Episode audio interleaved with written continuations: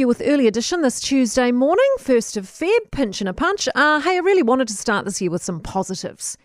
And, you know, talk about what an improved and developed plan we had. Now, with, you know, given all our experience with COVID and all we've seen unfold from overseas. But but sadly, that's not the case. This whole thing has a has a Groundhog Day vibe about it. I mean, how come we're still, as we go into our third year of this pandemic, we're still being reactive and responding on the hoof? It beggars belief that lessons have not been learned, plans have not been made, preparations have not gotten into full swing.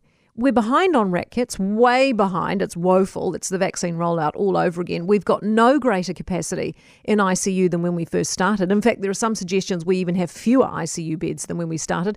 We've not bolstered our health workforce. We've not advanced our tragically cruel M I Q system. We've not boosted enough people yet or jabbed enough children because, again, we were too slow with our vaccine rollout. It all just feels so repetitive, doesn't it?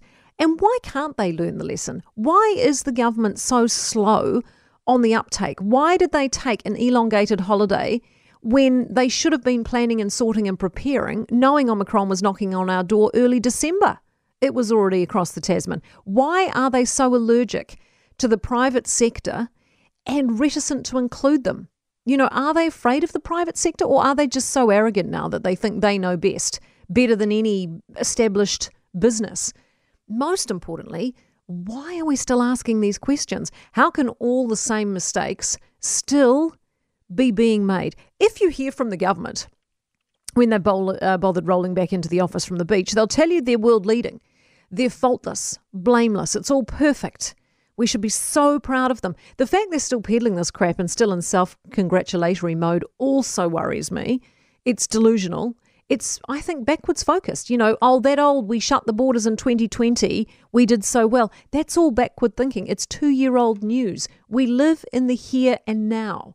You know, how many businesses look at K P Is or performance reviews and go, oh, well, it's a bit of a mess at the moment, but two years ago was really good. No one does that because it's not real. It's not relevant. It's not honest. So why should we be expected to buy into that tosh from the government? Our rapid antigen testing situation is embarrassing. Our M I Q lottery is embarrassing.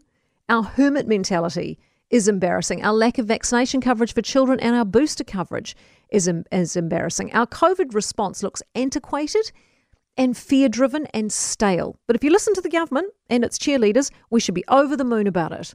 The disconnect here is actually, I think, beyond embarrassing. It's tragic. Hawkesby.